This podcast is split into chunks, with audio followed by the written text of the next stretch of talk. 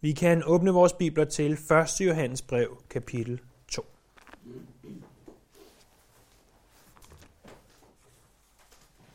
Og vers 18.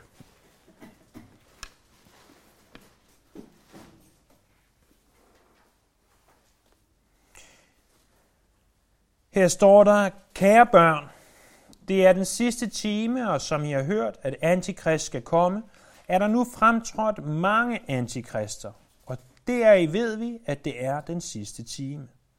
Fra os er de udgået, men de var ikke af vor, for hvis de havde været af vor, ville de være blevet hos os, men det er sket for, at det skulle blive klart, at ingen af dem er af vor. Efter at Johannes i de foregående vers har beskrevet forskellige grader af åndelig modenhed. Han har kaldt nogen for børn, og nogen for fædre, og nogen for unge. Og, og efter at vi sidste gang så på, at vi ikke skal elske verden, og heller ikke det, som er i verden. Og hvis nogen elsker verden, så er faderens kærlighed ikke i ham. Så skifter Johannes nu lidt gear, eller emne, om du vil. Han siger, kære børn. Jeg tror ikke, at vi skal sammenblande det her udtryk, kære børn, med det, han egentlig har talt om ganske få vers tidligere børn. Jeg tror mere, han gør det for at sige, nu skifter jeg mit fokus, nu skifter jeg mit emne. Øh, og samtidig så kalder han dem kære børn for at vise dem, at han holder af dem. At han, øh, at han elsker dem, at, at de er noget specielt for ham. Så siger han, det er den sidste time. Noget af det, som Jesus han instruerede apostlen i, øh, umiddelbart inden han tog tilbage til himlen, det var, hvad der vil ske i endetiden. Altså i det, som man kalder de sidste tider, eller endetiden, der hvor at, at jorden pludselig holder op med at, at være, og vi forsvinder. Øh, og Jesus sagde, at der vil komme et stort frafald fra troen i den tid. Det er sådan, at op igennem kirkens historie, der har vi øh, levet i det, som, som Bibelen egentlig kalder for øh, den sidste time. Vi kan illustrere det nogenlunde sådan her, at hvis vi tager sådan en, en talerstol her, og øh, så siger vi, jamen herude til højre, at det var tiden op til Jesus, og, og der kørte tiden imod den kant, som er ude imod jer, og tiden går, og tiden går, og tiden går, og så her, ved hjørnet af bordet, om I vil, der kom Jesus. Så begyndte tiden at gå i den her retning. På et hvert tidspunkt vil vi kunne falde ud over kanten. På et hvert tidspunkt vil det i princippet være slut. Men en dag vil det definitivt være slut. At det er en måde at illustrere på, hvorfor at tiden fra Jesu første komme og helt ind til hans anden komme kaldes for øh, den sidste time. Han beskriver Johannes snarere et koncept, end han beskriver et tidspunkt. Det er altså ikke sådan, han sætter en dato og siger, at nu har vi en time, eller 200 år, eller 20 år tilbage, når han siger, at vi lever i den sidste time. I et tidspunkt i historien, hvor at pludselig kan det hele ske. Det er min overbevisning, at det var planlagt sådan af Gud. For at vi til enhver tid må vide, at vi lever i det, som Bibelen kalder den sidste time. Fordi læren om endetiden, læren om, at Jesus kommer igen, skal opmuntre os til at leve hellige liv. Hvis nu at Johannes han sagde, at vi lever i den sidste time, øh, så kan vi med rette sige, at vi lever i de sidste minutter. Øh, for når vi ser på den profetiske tidsindikator, nemlig landet og nationen og folket Israel, så ser vi alt det, der er sket der øh, i de sidste 100 år, øh, og ikke engang 100 år, men siden i hvert fald i 1948. Og, og vi ved, at det er en tidsindikator på, at det er snart ved at være slut. Så siger Johannes videre. Det er den sidste time, og jeg har hørt, at Antikrist skal komme. Antikrist beskrives her som et individ. Men prøv, lad os prøve at se mere på, hvem den her antikrist er. Antikrist er et udtryk, som er sammensat af to græske udtryk. Det ene af dem kender vi ganske godt. Det er Kristus, Messias, den salvede. Det andet er ordet anti. Anti har to betydninger. Den ene betydning er, at han er imod. Han er altså imod Kristus, og det er det, der lægges stærkest vægt på. At han er, øh, han er imod alt, hvad Gud står for, alt, hvad Jesus står for, osv. Men anti kan også på græs betyde i stedet for. Han vil fremstå som en i stedet for messias skikkelse. Han vil stille sig op, læser vi, og ud, udråbe sig selv som verdens frelser, som en, en messias type. Og derfor tror jeg, at den dobbelte betydning af anti, altså både at han er imod Gud, og at han er i stedet for Messias, eller i stedet for Kristus, er øh, en passende betegnelse for ham. Interessant nok ser vi kun udtrykket antikrist fem gange i det nye testamente. Og til trods for, hvad mange vil tro, så er det ikke i åbenbaringen. Det er heller ikke i Daniels bog. Det er her i Johannes' breve. I 1. Johannes fire gange, og i 2. Johannes en gang. Så udtrykket er egentlig ikke ganske brugt. Alligevel øh, vil de fleste af os, inden vi kom her i dag, sige, men antikrist, hvad er det? Det er en eller anden, der skal komme, øh, efter Jesus er kommet igen, og det har noget med de sidste tider, med endetiden at gøre, og, og, og det, det har de fleste af os, uanset hvor meget eller hvor lidt vi har læst Bibelen, et eller andet koncept omkring, at det har noget med antikrist at gøre. Og det er fordi, at selvom antikrist som navn kun fremkommer de her fire gange i 1. Johannes og en gang i 2. Johannes, så er det samtidig en generel betegnelse for den her endetids skikkelse, der skal rejse sig mod Gud. Og han er også kendt under andre navne, og der skrives faktisk ganske meget om ham i Bibelen. Blandt andet kendes han som det lille horn i Daniels bog, kapitel 8, vers 25. Han kendes som lovløshedens menneske i 2. Thessalonikerbrev, kapitel 2, vers 3. Og så kendes han også som dyret fra havet i åbenbaringen, kapitel 13, vers 1. Nogle af de steder, han beskrives i Bibelen, er i Daniels bog, kapitel 7 og 9, i Markus kapitel 13, i 2. Thessalonikerbrev, kapitel 2, og i åbenbaring, kapitel 13. Hvis du gerne vil have de skrifthenvisninger, så kom og spørg mig bagefter. Antikrist er Satans svar på Guds Messias. Han er et individ, som jeg tror på vil fremstå efter bortrykkelsen, i begyndelsen af trængselstiden, og øh, han vil forsøge at samle verden. Forestil jer, at, at i bortrykkelsen, den her verdensomspændende begivenhed, hvor alle de, som, som er kristne, bliver fjernet fra jorden. Forestil jer, hvilket kaos der vil opstå. Øh, selvom der ikke er så forfærdeligt mange procent af verdens befolkning, der, øh, der er kristne, øh, så at der pludselig bliver fjernet en eller anden del af befolkningen, øjeblikkeligt og pludseligt. Der vil opstå kaos på den her jord. Og, og det vil det tomrum vil antikrist gå ind og fylde og stille sig op og sige, jeg kan samle jer, jeg kan forene jer, jeg kan hjælpe jer med at få styr på det hele igen. Mange har igennem tiden forsøgt at udpege en antikrist. Og, øh, og der har været mange gode bud. Der er en, en bibelkommentar fra øh, er noget mere end 100 år gammel, som, som skriver noget i retning af, at, at hvis du tager et navn, og så tager dets numeriske værdi, så er der jo indimellem, at det så giver 666. Det har I jo sikkert hørt, at Hitlers navn eller Neos navn giver 666, og at Bill Gates' navn giver 666. Og så skriver de øh, øh, temmelig sarkastisk, og hvis det ikke fungerer på græsk, så prøv på hebraisk. Og hvis det ikke fungerer på hebraisk, så øh, for, øh, søg på syrisk. Og hvis det ikke fungerer på syrisk, så prøv på latin, og så tillæg et par stykker, og så er du nok ved at være der. Fordi at vi kan spekulere til endeløshed om, hvem antikrist er. Og Neo har været foreslået. Masser af paver har været udpeget som antikrister. Det var det, reformatorerne gjorde. De sagde, øh, paven er antikrist. Og Hitler har naturligvis også været et ganske øh, godt bud på antikrist.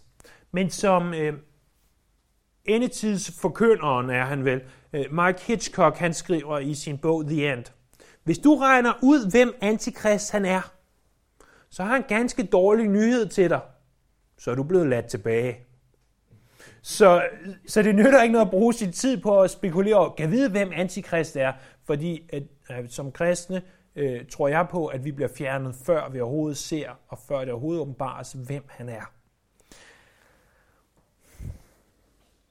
Men Johannes han skriver videre. Antikrist skal komme, og der er nu fremtrådt mange antikrister. Allerede de her cirka 60 år efter Jesus var taget tilbage til himlen, der skriver Johannes som den sidst levende apostel, der er allerede fremtrådt mange antikrister. Jeg, jeg kan se det sådan, siger han, at vi lever i endetiden. Vi lever i en tid, hvor at, at det kan være ved at være slut. De her antikrister i flertal, de er en skygge af den egentlige antikrist med stort A, om du vil, øh, som skal fremstå i endetiden. Men antikrister, flertal, er altid imod Gud, imod alt, hvad han står for. Prøver at erstatte Jesus i det, som Jesus han gør. Og Johannes siger, ved at vi kan se, at antikrist ånd er til stede, så ved vi, at vi lever i den sidste time. Vi ved, at mennesker fremstår imod Kristus og prøver at stå i stedet for Kristus, og deraf ved vi, at vi lever i den sidste time. Bemærk, at han to gange i det her vers 18 fastslår, at det er den sidste time. Lad os prøve at stoppe op en gang og stille os selv et ganske alvorligt spørgsmål. En ting er, at vi ved det, som teologerne kalder eskatologisk, det er det fine ord for endetiden, at vi lever i den sidste time. Men hvad hvis du vidste, at det her var din sidste time? Hvad nu hvis, at du sad på flyet, der var ved at styrte, og du vidste, at, at inden for en time, så er det slut. Hvad nu hvis, du vidste, at der var en time tilbage. Jeg ved ikke, hvordan vi vil vide det, men lad os bare sige, og lad os lege med tanken et ganske kort øjeblik. Du ved, at du har 60 minutter tilbage at leve i. Du er sund og rask, du kan gøre de ting, du plejer at gøre, men du har 60 minutter tilbage. Hvordan i alverden vil du bruge de 60 minutter?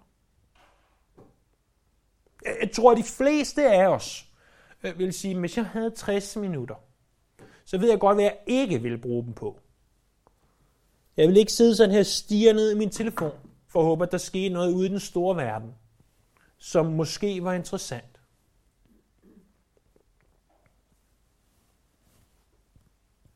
Jeg vil være ganske ligeglad med fjernsynet. Ganske ligeglad med med alt det materielle, som, som vi samler sammen. Øh, jeg tror, de fleste af os vil ønske at bruge de sidste 60 minutter på i hvert fald at være sammen med de mennesker, vi elsker, hvis vi har muligheden for det. Det er noget af det, som, som for os mennesker betyder allermest. At kunne tilbringe tid sammen med de mennesker, vi elsker, og alligevel så ofte, øh, så glemmer vi det. Fordi der er så meget andet, der drager os væk.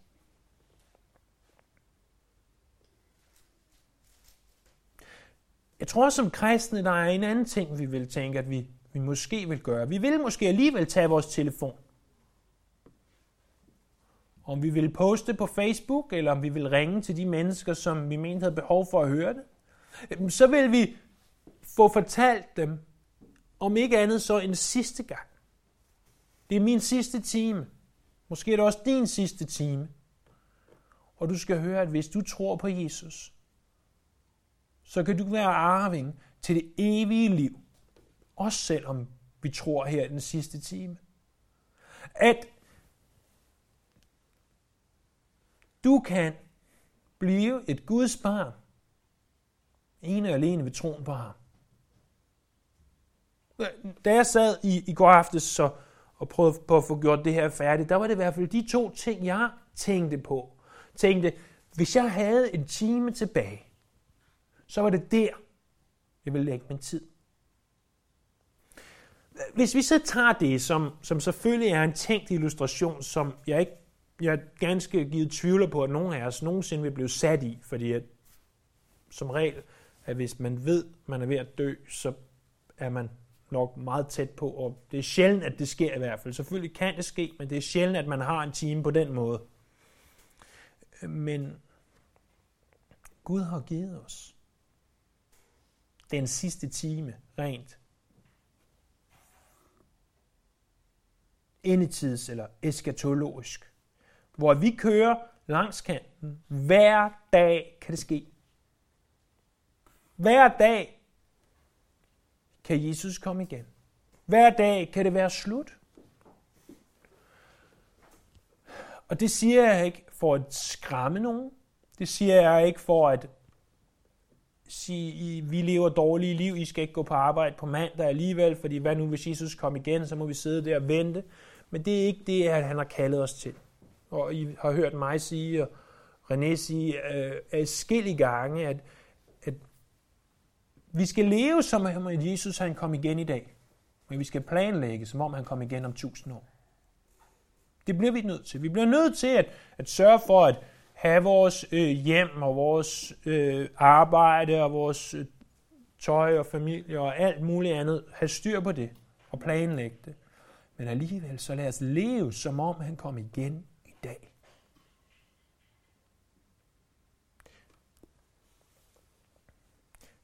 Tim LaHaye, han, han skrev en bog engang, der hed Perhaps Today, sådan en andagsbog. Perhaps Today. Måske i dag. Måske er det i dag, at Jesus kommer igen. Og, og uanset om det er skræmmende for dig, uanset om du tænker, at du så kommer til at gå glip af noget, e, eller uanset om det tænker, det er det mest fantastiske, jeg kan forestille mig, e, så er også i dag måske dagen. Og det er endda skyet, og der står, at han skal komme i skyerne, så måske endda i dag kan det være. Og det ved jeg godt, det var sagt i sjov. Øh, måske, måske i dag. Så siger han noget mere. Nu hvor vi har fastslået, at vi lever i den sidste time, Vers 19 siger han så, fra os er de udgået, men de var ikke af vore. Her skriver Johannes ind i en specifik situation til den specifikke menighed, han skriver til. Vi antager, at det har været menigheden i Efesus, han har skrevet til. Og vi ved ikke, hvad den specifikke situation er. Andet end at vi kan konkludere, at uanset hvem han skriver til, så er der nogen, der har forladt den menighed Hvorfor? Ikke fordi, at de synes, at musikken var dårlig. Ikke fordi, de synes, at prædikenen øh, var for kedelig. Ikke fordi, at de synes, at børnekirken ikke var sjov nok. Det er ikke derfor, at de har forladt den kirke, blot for at tage over en anden kirke. Det er ikke sådan, det foregår her. De her, de har forladt kirken med stort K. Guds kirke, og hvad i alverden betyder det? Det er altså sådan, at der var en del af de mennesker, der kom til Guds tjeneste, som på et tidspunkt siger, det gider jeg ikke mere. Det giver ikke mening længere for mig. Jeg tror ikke på Gud mere. Og jeg vil forlade kirken, altså den sande kirke. Øh, de forlod kirken lidt som Judas, han rejste op til påskemåltidet og forlod de andre apostle og sagde, nu går jeg ud og forråder Jesus. Hvis du tænker over, hvad der skete den aften, torsdag aften, eller skær torsdag, eller hvad vi vil kalde den, og Judas har været med til det, og alt, hvad han i øvrigt har været med til, at man så pludselig kan rejse sig op og sige, nej, nu, nu kan det være nok. Nu vil jeg have mine 30 sølvpenge, og nu vil jeg forråde Jesus. Øh, det er det, som de har været udsat for i formodentlig Efesus. At nogen har rejst sig op og sagt, nu vil jeg ikke være med mere. Så siger han, stadigvæk i vers 19, for hvis de havde været af vore, ville de være blevet hos os.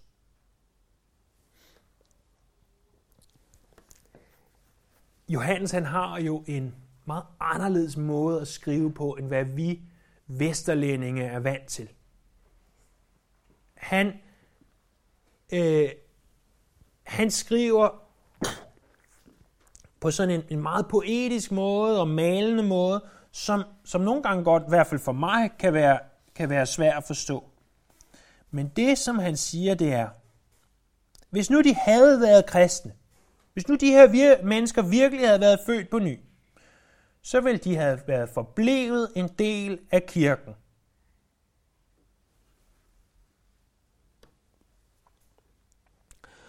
Og det lærer os noget ganske interessant. Det er, at i dag er det muligt, at der samles to kirker til Guds tjeneste i det her lokale. Den synlige kirke og den usynlige kirke. Den synlige kirke, det er den, vi ser, når vi sidder og kigger rundt, og folk de følger med i deres bibler, og hvad folk ellers gør, kigger ud af vinduet, falder i søvn, eller hvor man ellers måtte være. Det er den synlige kirke. Det er dem, som, som tropper op til Guds tjenester, som vi siger, de her mennesker, de kommer i Calvary Chapel hele året. Det er den synlige kirke. Der findes også en anden kirke, der samles her i dag. Det er den usynlige kirke. Den usynlige kirke, den er usynlig, fordi lige så gerne som, som jeg vil se og, og vide, åh, skal vide om, om han eller hun, øh, hvordan han eller hun har det med Gud, så kan jeg ikke se ind i dit hjerte. Jeg kan se på dine handlinger, jeg kan se på dine ord, men jeg kan ikke se ind i dit hjerte. Der er kun én, der kan gøre det, og det er Gud. Og det er kun dem, som er, hvad Bibelen kalder født på ny, der tilhører den usynlige kirke. Forhåbentlig er der et ganske stort overlap. Det vil sige, at den synlige kirke, vi kan se, øh, jamen langt, langt de fleste af den, forhåbentlig er også en del af det, vi kalder den usynlige kirke. Men det er kun de, som tilhører Herren, som også er arvinger til det evige liv, som er frelst. Og, og den usynlige kirke er defineret som kirken, som Gud ser den.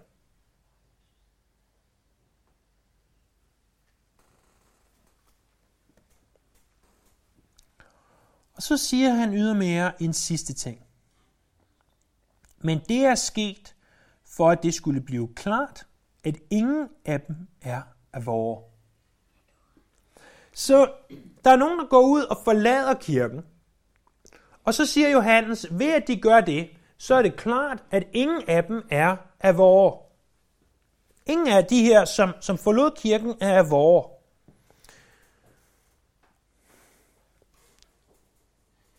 Lad os huske på igen, hvad er det første Johannes brev handler om? Det handler om frelses vidshed. At vi kan være sikre på, at vi er frelst. Og for at opsummere, hvordan kan du være sikker på, at du er frelst? Jo, en måde, du kan være sikker på, at du bliver frelst, det er, hvis du bliver ved med at leve sammen med Jesus. Jeg taler ikke om, at du har øh, perioder i dit liv, hvor du er tættere på ham eller længere væk fra ham, og øh, perioder i dit liv, hvor du måske endda i et år, eller to, eller tre, eller fem, har været vandret væk fra ham, men du kommer tilbage igen. Det, det, er ikke, det er ikke det, jeg taler om. Jeg taler om, at du igennem dit livsforløb lever med Herren, og det bliver du ved med. kan huske, da jeg var på bibelskole, der var, øh, der var en af vores lærere, som, som dengang var tusse gammel, øh, følte jeg. Han lever stadigvæk, så nu er han altså blevet endnu tusse år gammel. Øh, jeg tror, Niels øh, så ham øh, for øh, nogle ganske få år siden. Tom Mouch hedder han.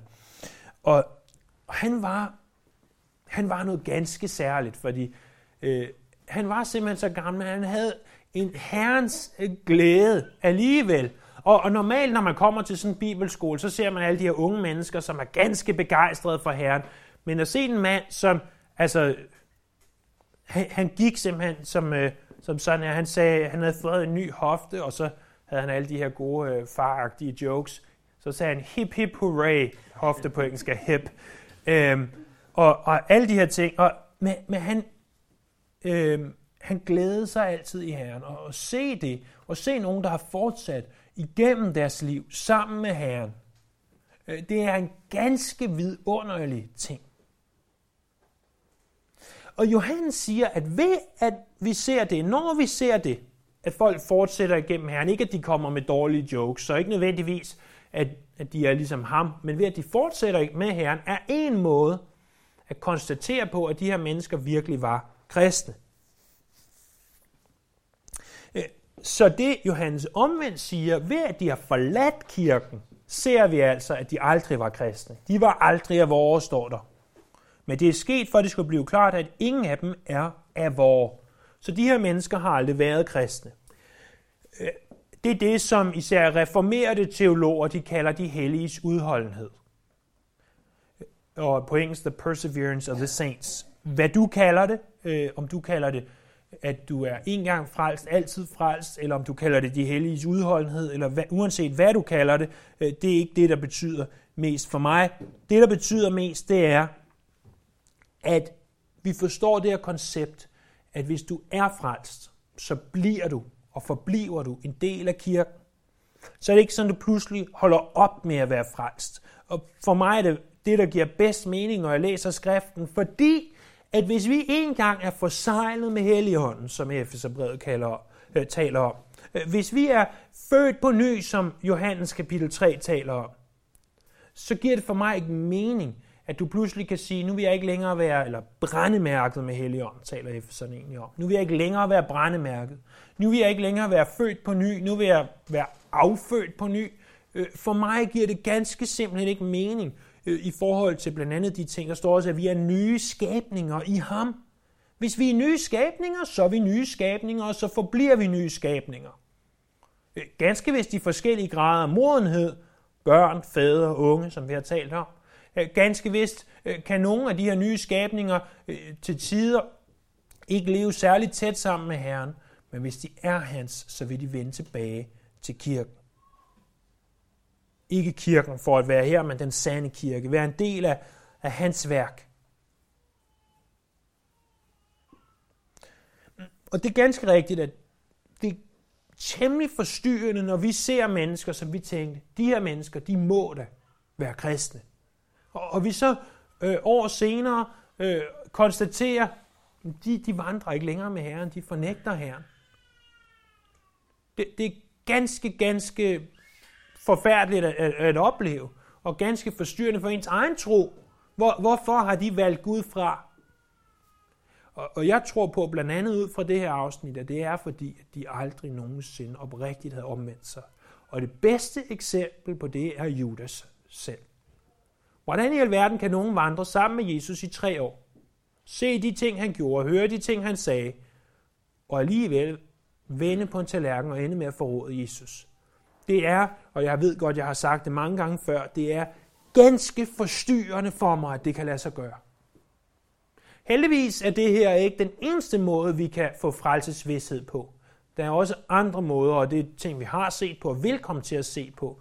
Men altså det, som vi lærer i dag, det er, at hvis vi forbliver i ham, som Johannes kapitel 15 taler om, så er det en ganske god indikator på, at vi også tilhører ham. Prøv lige en gang her til slut at slå op i Johannes evangeliet kapitel 10, vers 27.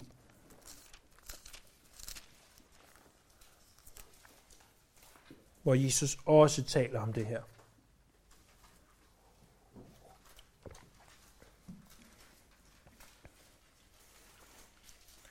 Johannes evangeliet, kapitel 10 og vers 27. Han siger, mine får høre min røst, og jeg kender dem, og de følger mig. Og jeg giver dem evigt liv, og de skal aldrig i evighed gå fortabt, og ingen skal rive dem ud af min hånd. At hvis du er i Jesus, så kan intet, rive dig ud af hans hånd. Ikke satan, ikke mennesker, ikke magter, ikke myndigheder, ikke engang dig selv.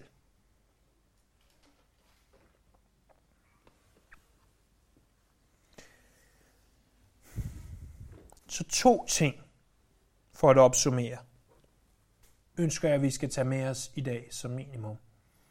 Den ene, hvad hvis det her var din sidste time?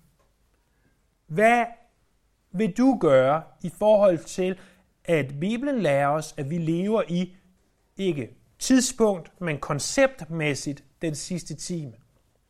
Hvordan vil du leve dit liv? Hvordan vil jeg leve mit liv? Hvad vil vi gøre anderledes? Hvordan vil vi prioritere? Og, og den anden ting er, du skal vide, at Jesus har dig. Han holder fat i dig. Det kan godt være, at du nogle gange føler, at du bare hænger i med din negle, og føler, at du er ved at falde ud over øh, kanten, og tænker, jeg, jeg kan ikke holde mig fast ret meget længere. Men lige under dig, så lige plantet på klippen, står Jesus og har dig. Bare rolig. Du falder ingen vej. Han skal nok gribe dig. Han har styr på din frelse. Også selvom du tænker, åh, jeg er ikke så god en kristen, som jeg gerne vil være. Åh, jeg får aldrig læst min bibel nok. Jeg får slet ikke bedt nok. Jeg får slet ikke bedt måske. Og Jesus vil blive ved med at gribe dig. Jesus vil blive ved med at banke på dit hjerte og sige, åh, kom og brug mere tid sammen med mig. Jeg vil så gerne bruge tid sammen med dig.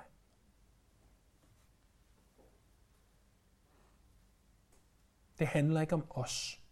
Det handler ikke om, hvad du kan, og hvad jeg kan. Men det handler om, hvem han er. Lad vores blik være på ham.